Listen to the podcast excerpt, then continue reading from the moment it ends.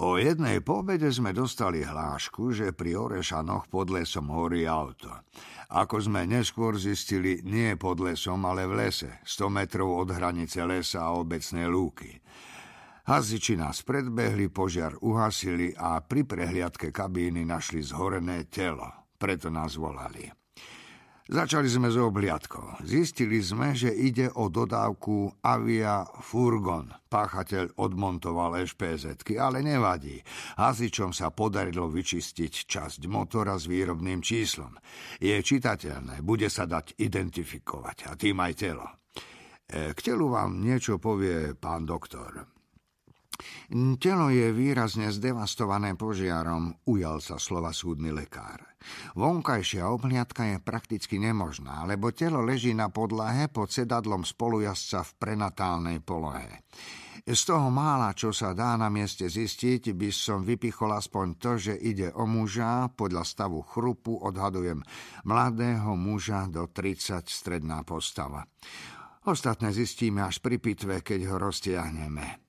Burger počúval, prikyvoval, Kraus a Hansel si písali poznámky. Chose sa spoľahol na kolegu, tiež iba prikyvoval. Vrtel sa. Sedelo sa mu nepohodlne. Jeho zadok si za posledný mesiac privykol na pohodlné služobné kreslo v rohu kancelárie. Aj sa mu za ním zacnelo. Čo nasvedčuje vražde? Zaujímal sa Kraus. Zatiaľ nič. Pohotovo odpovedal doktor. Presnejšie, z lekárskeho hľadiska nič. V tomto stave nezistím vonkajšie poranenia. Už vôbec neviem identifikovať, či sú spôsobené cudzou osobou.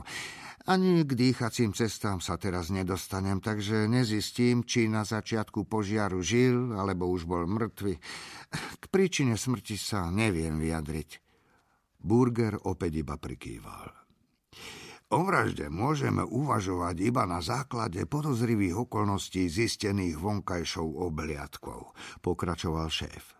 Hasičský zisťovateľ príčin požiaru tvrdí, že na iniciáciu požiaru bol použitý benzín.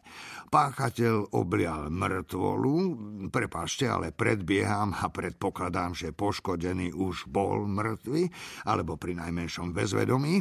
Takže páchateľ oblial mŕtvolu a kabínu benzínom, pričom Avia jazdí na naftu, takže si musel benzín dopredu pripraviť. To by znamenalo úkladnú, vopred naplánovanú, premyslenú vraždu, skočil mu do reči Burger. Správne, Etko. Okrem toho nás k tomuto záveru vedie aj fakt, že páchateľ si dal námahu a odmontoval ešpézetky, takže sa nám snaží sťažiť identifikáciu. Chcel získať čas. Aj to je dôležité, pripustil Burger. Odkiaľ vie zisťovateľ príčin požiaru, že ako iniciátor bol použitý benzín? Už stihli urobiť laboratórne testy? Za hodinu neblázni. Je to skúsený hasič. Ukáže ti to na mieste požiaru. V poriadku, počkáme. Pokračuj. No, to by bolo aj všetko. Obhliadka práve beží. Ešte sme ani neodviezli mŕtvolu. V tom prípade by som mal pár otázok ja. Nech sa páči, Etko. Prečo sme tu? Logická otázka. Prečo ste tu, keď je to náš rajon, čo? Z dvoch dôvodov. Prvý ti vysvetlím ja, druhý pán prokurátor. Edo, jeden z mojich chlapov má brata taxikára vo vašom meste. Dnes na obed mal štreku do Trnavy a zastavil sa za ním. Povedal mu, že nejaký majiteľ tabakovej firmy od rána hľadá svoje auto Avia Furgon aj s vodičom. Chlapec mal pri sebe neuveriteľné 2 milióny, čomu ja osobne neverím, ale nech. Podstatné je, že taxikár bratovi vysvetlil, že chlapca hľadajú nielen zamestnanci firmy, ale aj taxikári, lebo majú s majiteľom nadštandardné kontakty, tak pomáhajú. Auto malo ísť po trase naše mestový Nosady do veľkoskladu. Taxikár nevylúčil, že ak ide o lúpež a únos, auto sa môže objaviť aj v našom regióne, aby teda správu rozšíril medzi kolegami. A po hodine nám volajú, že podobné auto horí pod lesom. Už som volal s majorom, nadiktoval som mu číslo motora. Povedal mi, že dvaja naši kolegovia práve vypočúvajú majiteľa firmy. Prerušili výsluch, idú do firmy po doklady od auta, aby porovnali výrobné čísla. Čo si myslíš, čo zistia? Burger iba mlčky prikývol. Ak sa budú zhodovať, je jasné, že je to vaše auto.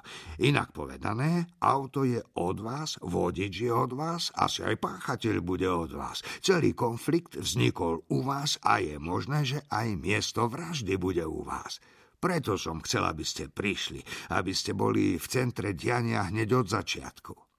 Jeden za druhým povyskakovali z korby ako dobre zorganizovaný výsadok. Pôjdeme po vlastných, je to sotva 100 metrov, rozhodol šéf kriminálky.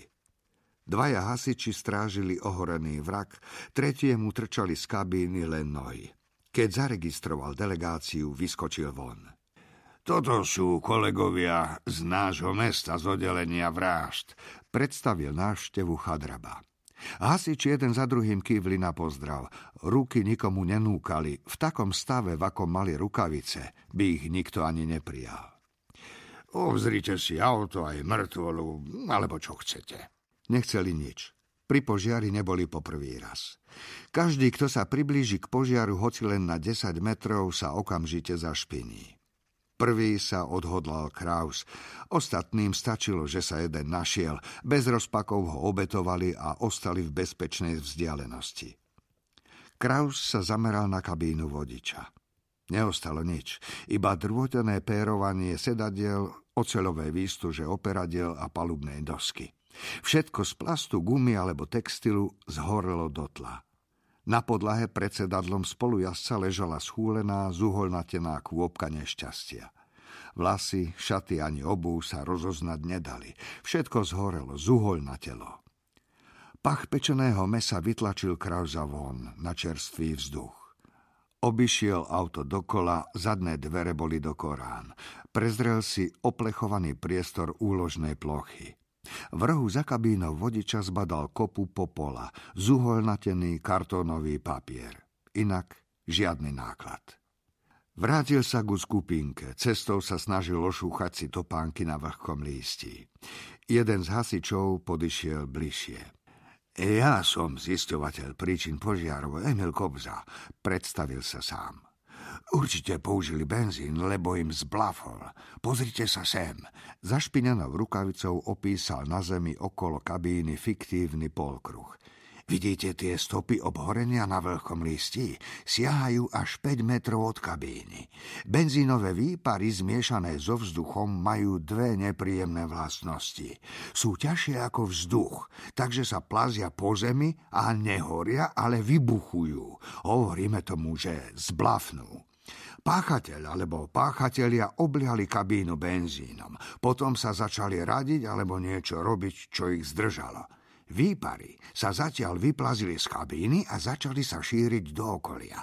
Keď dosiahli až sem, asi 5 metrov od auta, konečne hodili do kabíny oheň. Ale nedošlo iba k horeniu, ale aj k zblafnutiu. To zanechalo stopy na lístí. Ak ten smrad alebo smradi stáli dosť blízko, mali by byť obhorení. To je dosť významné zistenie, pochvaľoval si Burger.